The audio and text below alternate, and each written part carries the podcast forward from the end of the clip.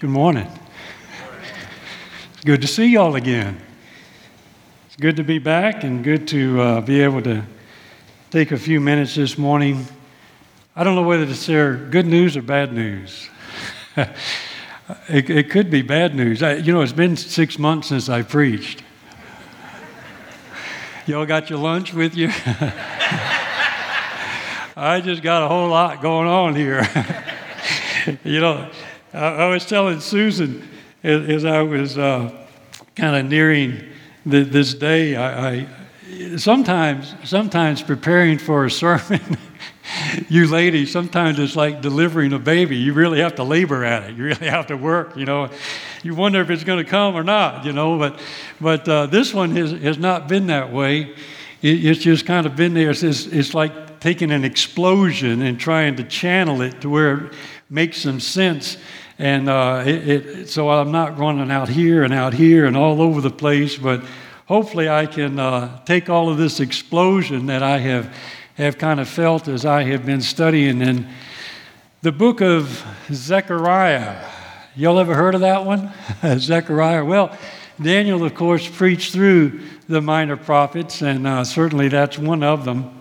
But if you turn to the book of Matthew and turn left and you go a couple of blocks, turn through Malachi, and then you come to the second block over, the second book over, and that's, uh, that's Zechariah. And you can be finding that uh, while I'm kind of filling in here for a couple of moments. But uh, it, it truly is great to uh, be back with you. And, you know, there's, there, there's really not anything uh, better than to be able to spend some time alone with the Lord, but to also be able to share some of the things that you feel like you believe that God is speaking to you about. And, and that's really what preaching's all about, or teaching. Those of you that are teachers, it, it, it's not a drain, it's an overflow it's an overflow. And, and boy, when God just got showing you all this stuff, it, it's so exciting to have an avenue and a conduit to, uh, to, to share that. And, and so this morning, this morning, uh, I don't know how long the fountain's going to go, but uh, we'll, try to, we'll try to keep it in the banks here a little bit this morning. So I want you to be thinking about the title of my message up here, particularly on this first Sunday that we refer to as the Sunday, first Sunday of Advent. Believe it or not, that there's only three more Sundays before Christmas after this one. Four Sundays of Advent before, before Christmas. And we want to get focused on what this Christmas story is all about. And this first Sunday is re- oftentimes referred to as the prophecy candle. And, and we focus on prophecy. We focus on, you know, there's continuity between the Old Testament and the New Testament. There's not conflict between, we don't, we don't dismiss the Old because the New Testament is, is contained in the Old Testament and the Old Testament is explained in the New Testament. There's, there's perfect harmony and perfect uh, continuity between the two. And, and basically, what we're looking at this morning when we think of prophecy, the prophets spoke not only the law of God, but the prophets spoke of the promises of God. And what we want to be thinking about is the promise of God's glory in our midst. That's where I'm headed today the promise of God's glory in our midst. And, and I realize that right now you don't, you don't comprehend how big that is, how big it is for an individual, how big it is for a congregation, a community, yes, and even how big it would be for a nation to have God's glory in our midst. But what we're going to find out here is that God gives to us, He is a promise maker, but He's also the promise keeper. And what we're going to see is some promises that God makes to us so that you and I here today can experience, not only in our individual lives, God's glory in our midst, but also corporately, that we might experience God's glory in our midst. And so that's where we're headed. And let me kind of begin with uh, sharing with you here in Charles Dickens' familiar story, The Christmas Carol. Ebenezer Scrooge is visited by the ghost of Christmas past, Christmas present, and Christmas future. These visions leave Scrooge a changed man, no longer to be the champion of humbug. Instead, he becomes the paragon of charity and joy. As we look at the book of Zechariah, half of this prophet's message comes out of visions that God gives to him. These are not fantasy ghost dreams, but they are prophetic revelations from God. They are visions that God gives to Zechariah that he wants to communicate to us that reveal the hopeful, truthful promises of God for people who are in need of a Savior. Promises that God fulfilled 2,000 years ago in the advent of Jesus, but promises that God is continuing to fill today through that Savior that was born in Bethlehem. Before reading the text, it is important for you to understand something of the historical setting that frames the spiritual condition of those for whom these promises are made. For this first Sunday of Advent is all about salvation prophecy, God's promises that He makes and promises that He keeps. The historical setting is this in spite of warning after warning from prophet after prophet, the day finally came in 586 BC when the people reaped the consequences for their sins, and especially the sin of idolatry to which they were so addicted. The Israelites went into exile into Babylon while the promised land was inhabited by other people.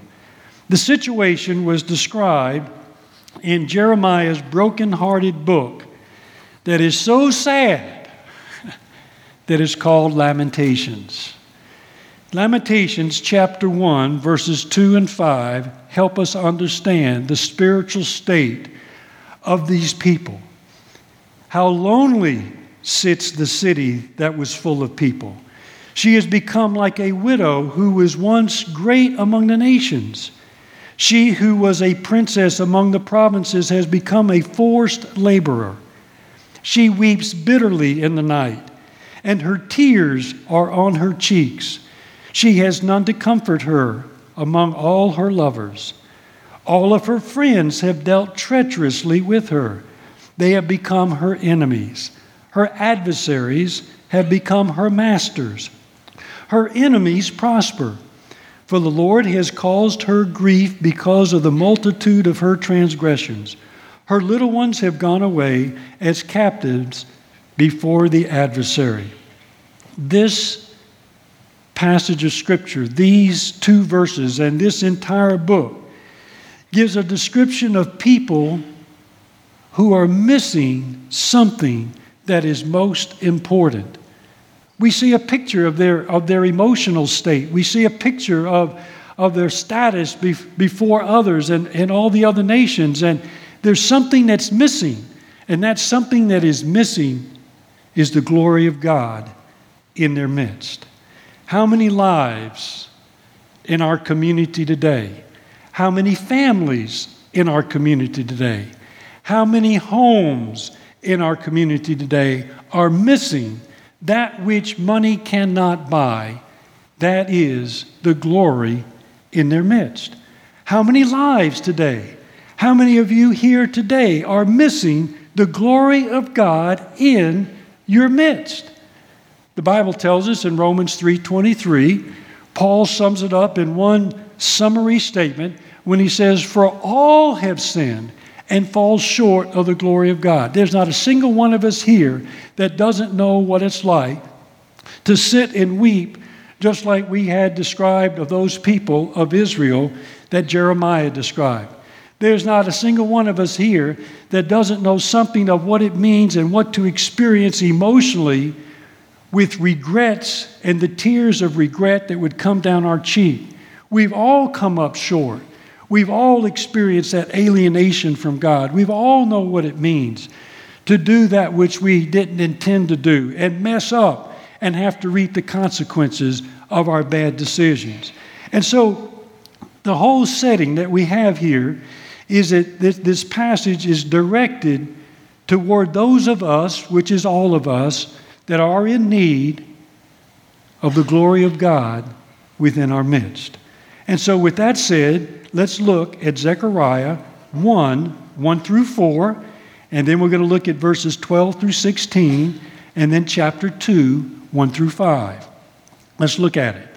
In the eighth month of the second year of Darius, the word of the Lord came to Zechariah the prophet, the son of Berechiah, the son of Iddo, saying, The Lord was very angry with your fathers. Therefore, say to them, Thus says the Lord of hosts, Return to me, declares the Lord, that I may return to you, says the Lord of hosts. Do not be like your fathers, to whom the former prophets proclaimed, saying, Thus says the Lord of hosts. Return now from your evil ways and from your evil deeds. But they did not listen or give heed to me, declares the Lord. Verses 7 through 11 give us the vision. I'm going to go to the message of the vision in verse 12. Then the angel of the Lord answered and said, O Lord of hosts, how long wilt thou have no compassion for Jerusalem and the cities of Judah? with which thou hast seen been indignant these seventy years. And the Lord answered the angel and was speaking with me with gracious words, comforting words. So the angel who was speaking with me said, Proclaim, saying, Thus says the Lord of hosts, I am exceedingly jealous for Jerusalem and Zion. Therefore, thus says the Lord, I will return to Jerusalem. There's the first promise. I will return to Jerusalem with compassion. Here's the second promise My house will be built in it, declares the Lord, and a measuring line will be stretched over Jerusalem. Go down to chapter 2, verse 1. I lifted up my eyes and I looked, and behold, there was a man with a measuring line in his hand. So I said, Where are you going? And he said to me, To measure Jerusalem, to see how wide and how long it is.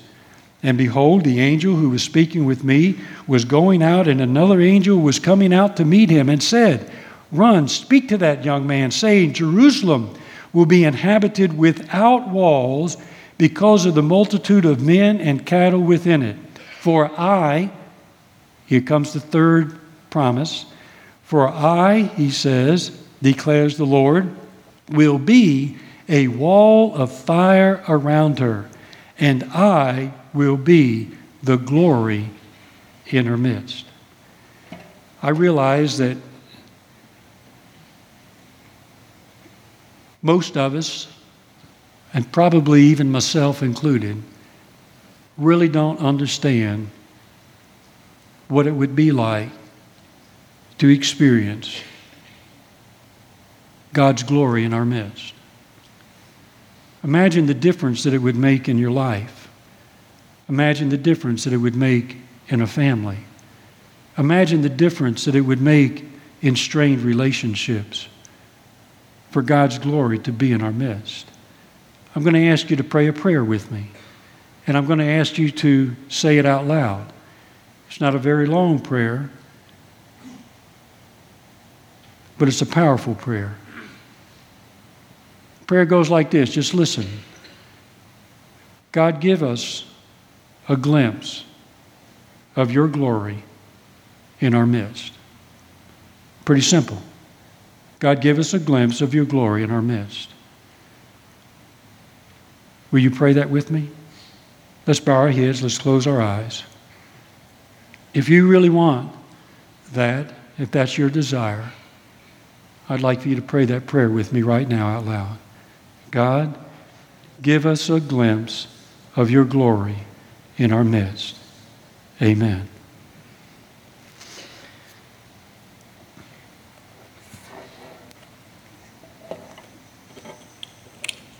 I guess every sermon ought to have a proposition.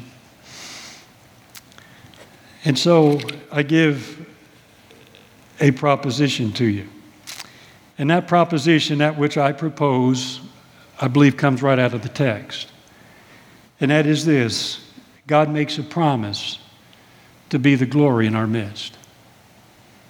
He makes a promise to be the glory in our midst. We don't have to beg, we don't have to plead. There's not anything that He wants more for those of us who have fallen short of the glory of God and experienced that fall, experienced the effects of that sin in all areas and aspects of life. There's not anything more that He desires for us than to show up and, and that we might get a glimpse of His glory in our midst. And so, my objective this morning, as we look at these promises that I share and lay out before you and we explore together, is to lead us as a church with God's glory in our midst. Nothing less than that. Nothing less than that. And so, it's been said, it's been said that perhaps one of the greatest questions of life is how do you start over again? When you've messed up, when you realize and you recognize that you've fallen short of the glory of God in your life is not manifesting the glory of God through your actions and your attitudes and behavior and all that kind of stuff, your relationships, and you begin to wonder, well, how do I start all over again? Well, I believe that God takes us a little bit deeper than that right here in this passage. And that is, I believe that He addresses the issue about those people who don't even know if they could start over again. It's not just a simple matter of knowing how to do it, but they even have some doubts. They even have some questions. They even have some wondering if, is there any hope for me to even try to start over again? And so, where is it that God meets those of us who feel so helpless and so hopeless on our own efforts. Maybe we've tried and we failed, and, and, and so we've just kind of slipped into this, into this platitude where we just, we're, we're, we're afraid to try any harder because it seems like the harder we try, the farther behind we get. And so, where is it that God meets us? And where He meets us is this He meets us with promises. He doesn't meet us in this passage. What I want you to see is He doesn't meet us with giving us laws to to, to lay on us that would produce more guilt, but He gives to us promises to inspire hope. Hope. And so, that's why I state here four hope inspiring promises that God fulfills in Jesus' advent, his first advent. And here's the first promise. The first promise that's tucked away in here that I made reference to in verse 16 verse 14 and 16. The first one is this is the promise of his return initiative. It's the promise of his return initiative. Here's what it says in verse 14 and verse 16. The angel of the Lord was speaking to me, proclaiming, say, Thus says the Lord of hosts, I am exceedingly jealous for Jerusalem and Zion. Did you, did you remember what I told you about these people? that lived in the city of Jerusalem and were considered a part of Zion, what kind of people they were. They were stubborn people, they were rebellious people. God told them what He wanted to do, but they wanted to do their own thing. Who does that sound like? Sounds like you. Sound like every one of us. All we like sheep have gone astray. Every single one of us have turned and gone our own way. Every single one of us has a stubborn streak. Every single one of us wants to do things our own way.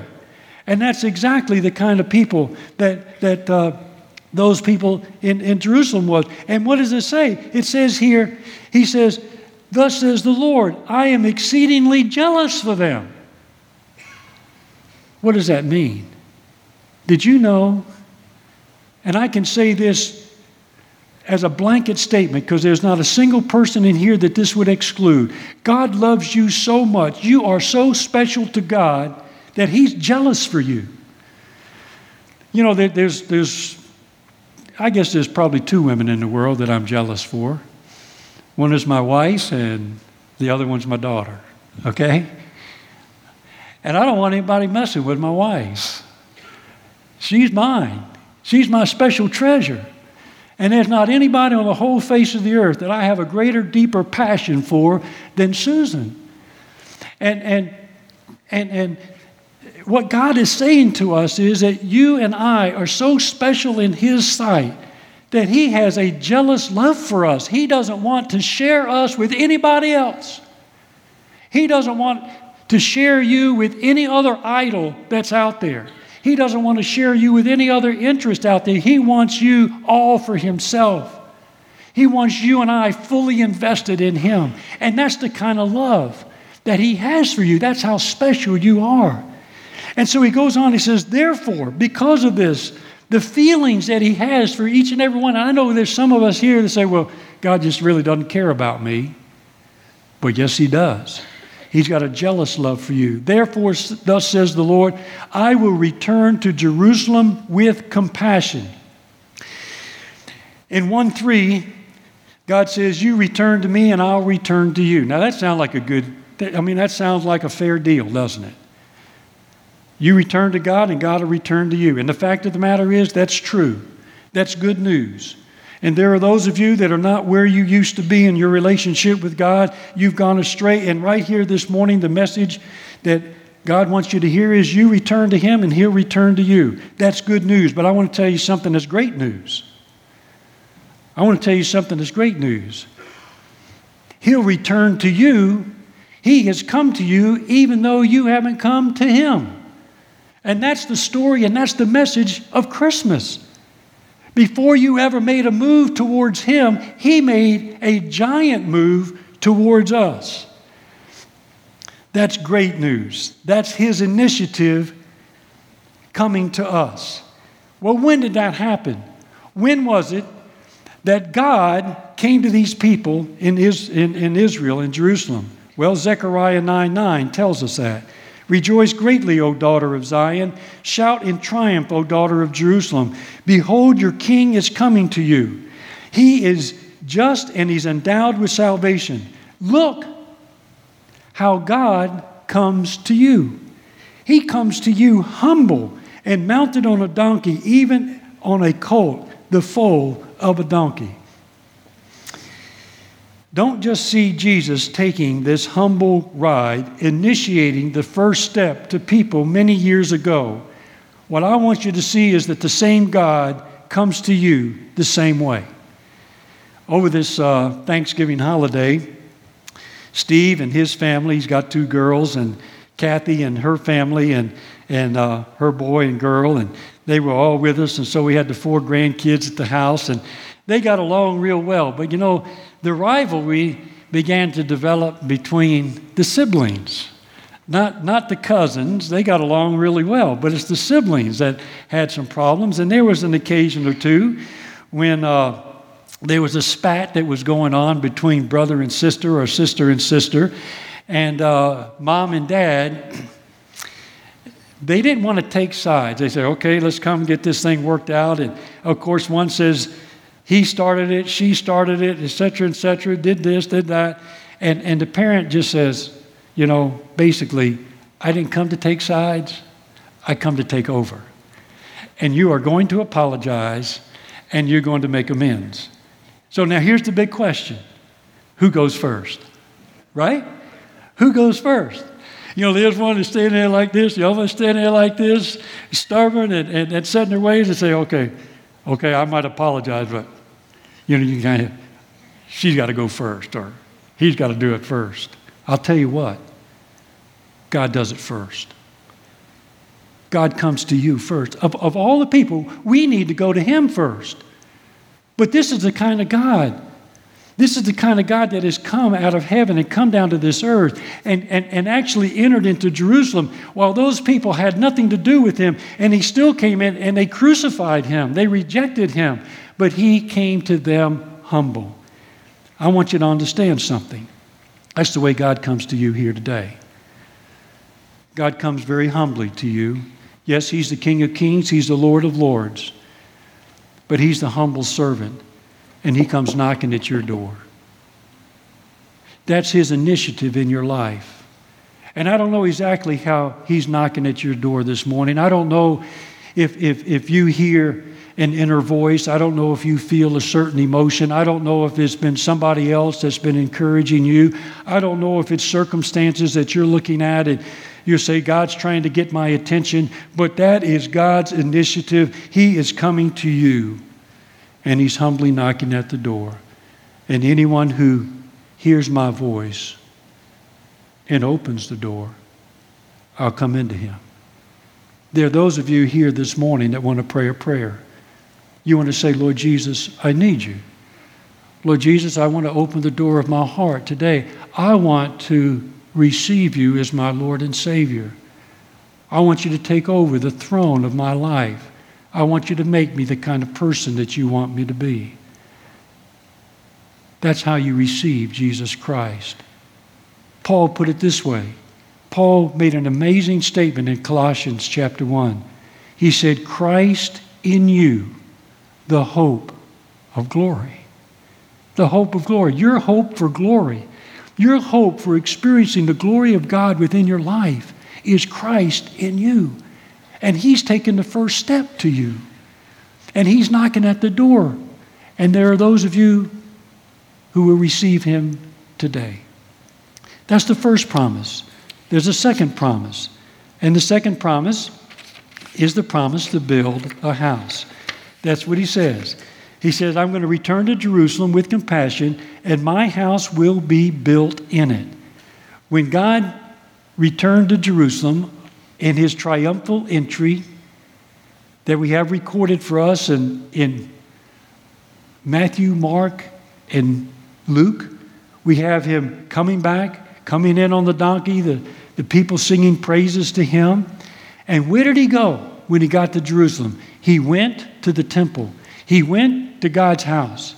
He went there and he saw that people were taking God's house and not using it as a glory to him, but instead for their own benefit and their own purposes. And Jesus turned over the tables, and Jesus said that this house is not the house of prayer that God intended it to be. And the very place on the face of the earth that was to be filled with God's glory was, was, was a place of disgrace to God. And we find these words by Jesus in Matthew chapter 24. Jesus came out of the temple. He was going away when his disciples came up to the point of the temple to point out the temple buildings to him. And here's what he said Don't you see all these things? Don't you see all the things that are going on? Truly I say to you, there's coming a day when not one stone here will be left upon another, which will not be torn down. That's happened in AD 70 when the Romans came in and ransacked Jerusalem. Just one generation passed, 40 years passed the time that Jesus was there. Zechariah records a promise for us that tells us that when God returns to Jerusalem, he's going to fulfill a promise that he is going to rebuild his temple. Well, what's his temple going to look like? Are we looking for bricks and, and stones and everything to re- be rebuilt in Jerusalem? No. He tells us in Matthew 16, 18, I say to you that you're Peter, and upon this rock I'm going to build my church Jesus is no doubt in my mind pointing to himself. I'm going to build a church. I'm going to build a brand new temple. And that temple is going to be built on me. And those of you who are believers and followers of mine, you're going to be the ones who make up this temple. Peter gives us insight to that in 1 Peter chapter 2 verses 4 and 5. He says coming to us or coming to him as a living stone which has been rejected by men, but is choice and precious in the sight of God, you also, as living stones, are being built up as a spiritual house for a holy priesthood to offer up spiritual sacrifices acceptable to God through Jesus Christ. What is he saying? What's the temple that he has built? Look around for just a moment. Look, look, at, look at the person beside you for a moment. Look, look at the people behind you. Look at the people in front of you. The people over here on this side of the room, people over here on this side of the room. Those are the building blocks. Those are the living stones. We come to Christ, He gives us life. He is the rock. We come to Him, and there's life in that rock. And He gives life to us and He draws us to Him. And, and, and that's how important, that's how important each and every single one of us is in His kingdom. He's in the process of building a, a temple, and we are that temple. And that is a promise. There's a promise to build His house, and we are that house. Not only is there a promise to build a house, but I love this one. This promise is the promise to be a wall of fire. That's what he says. For I, declares the Lord, will be a wall of fire around her. Now, what's this wall of fire all about? This wall of fire is not a wall that's a barrier to keep people out. It's not a protective barrier, even. It is a defining wall. It defines and it marks the identity of those who are within the confines of that wall. In other words, those who are within the wall are marked with the fire of God.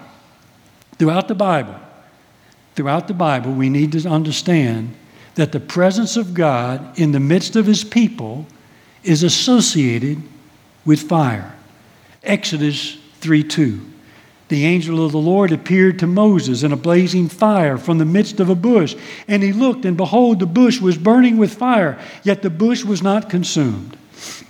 In Exodus 13 21, the Lord was going before them in a pillar of cloud by day to lead them on their way, and a pillar of fire by night to give them light, that they might travel by day and by night. Second Chronicles chapter 7 verse 1. Now when Solomon had finished praying, praying a prayer of dedication about the building of the temple, fire came down from heaven, consumed the burnt offerings and the sacrifice, and the glory of God, the glory of the Lord filled the house. So, in the Old Testament, what we see is we see the presence of God in the midst of his people First of all, in the midst of Moses, as he's in the midst of the bush, in the midst of the people that are out in the wilderness, in the midst of the cloud and the fire. And yes, in, in the midst of Jerusalem, there, among the people there with Solomon, as he, the, the glory of the Lord is in the midst of the people and the fire in the temple. And so, what about the fire today? Look what John has to say in Luke 3 16. John answered, and he said to them all, As for me, I baptize you with water. But there is one who's coming who is mightier than I. I am not fit to untie the thong of his sandals. He will baptize you with the Holy Spirit and what? And with fire. Unfortunately, there's a lot of people that when they're baptized, they just get wet. But my question to you is this Did you get the fire? Did you get the fire? we go on and we find out that later on in, in Luke's gospel, Jesus says an, another amazing, this is a purpose statement. Every once in a while, there's some purpose statements. There's several of them, five or six purpose statements that are so clear as this one is. One of them is in, in, in John 10 10, For I have come that you might have life and have it abundantly. Here's another one of these I have come statements. Clearly, Jesus clearly defines the reason for which he's come. He says, I have come, why? To cast fire on the earth. And he says, How I wish it had already been kindled. That's what I looked for. I looked for the glory of God within people's lives and in this community of life. I looked for it already on the face of the earth, but it wasn't even here. And so that's the reason why I have come. I have come to cast this fire. Let me ask you this How would you describe your relationship with God right now? Could it be described as, as a relationship that's on fire for Him? Is it one that's just sort of flickering for Him? Is it all but gone out? Or is there no fire at all? I don't know what comes to your mind when you think about a fire, but uh, I think of somebody that's got passion. I think about somebody that's got zeal. I think about somebody who's got enthusiasm, and that person's got the fire. And Jesus is saying to us, He said, I make a promise to you Zechariah sees that God's making a promise to you, and he says, I want to be that wall of fire. I'm going to be that fire in your midst. I long for the church, North Roanoke Baptist Church, that's on fire for God. I want to be on fire for God. Yes, I retired six months ago. But I want you to know something. I don't want the fire to go out just because I'm retired. I still want to stay close to God in His Word. I still want to have a message for God. I still want to share Christ with other people. I still want to be with other people in fellowship of His fire. So this fire does not go out. How easy it is for the fire to go out. How easy it is for this log that even at one time burns brightly to go over here and set it on the cold hearth all by itself. And you stay by yourself one week and two weeks and three weeks and four weeks and one week and several weeks turns into months. And the next thing you know, it's years. And all your fire for the Lord has gone all but out. And you need to take that log and put it back in the fire again so we burn brightly for Him. Not only is there the promise to build a house, but there's the promise to be the fire.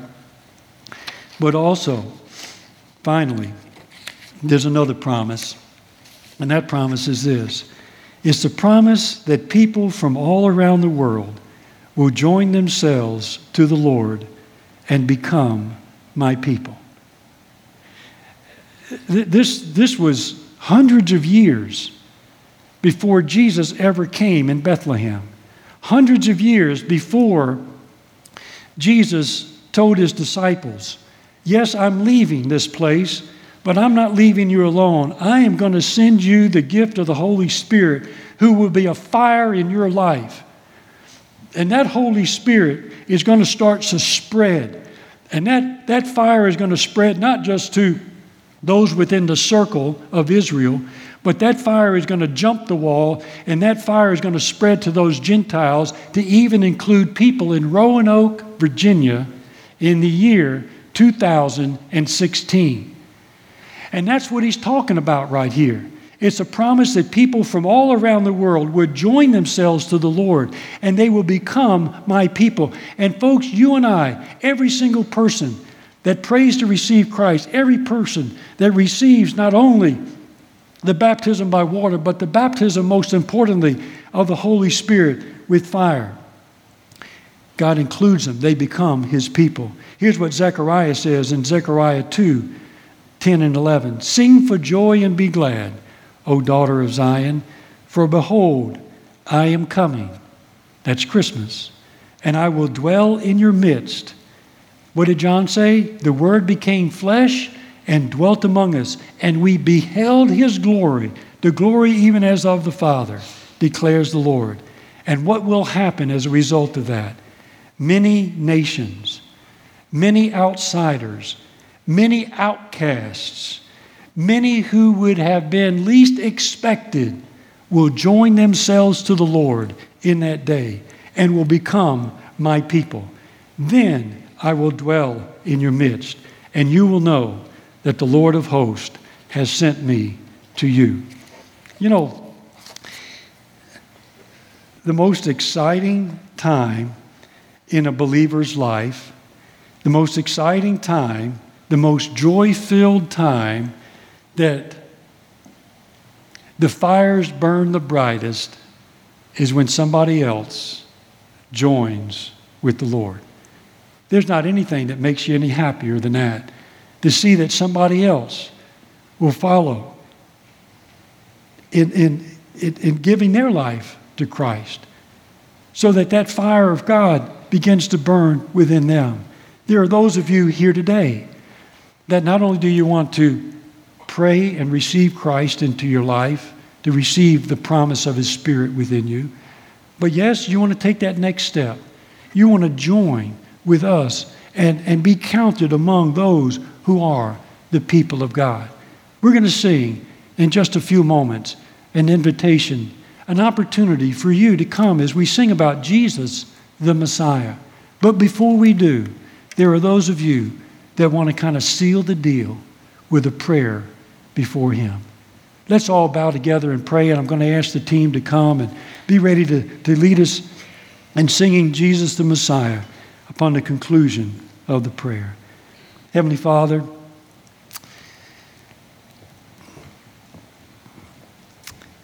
your grace initiatives in many ways, God, they're, they're unique. You know where every single one of us is. You know where we are in our relationship with you. You know how hot the fire is or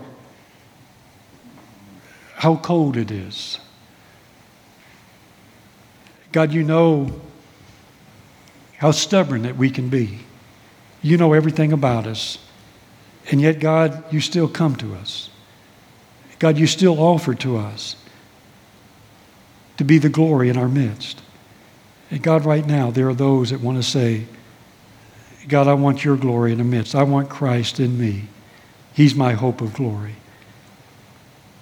Right now, I open my life to you. I receive you as my Savior and Lord. I want you to fill me with your Holy Spirit. There are those that are here that want to say, Lord Jesus, I've kind of lost the fire and I need to come back to you. I want to return to you. I want you to restore the passion and the zeal, and the enthusiasm for you. Remove those things in my life that have distracted me and got me off course. And God burned brightly within me again. And then there are those that God's they want to say, Lord, today's the day. I want to join with your people here at North Roanoke Baptist Church. May we rejoice together as you bring them to us. In Jesus' name, amen.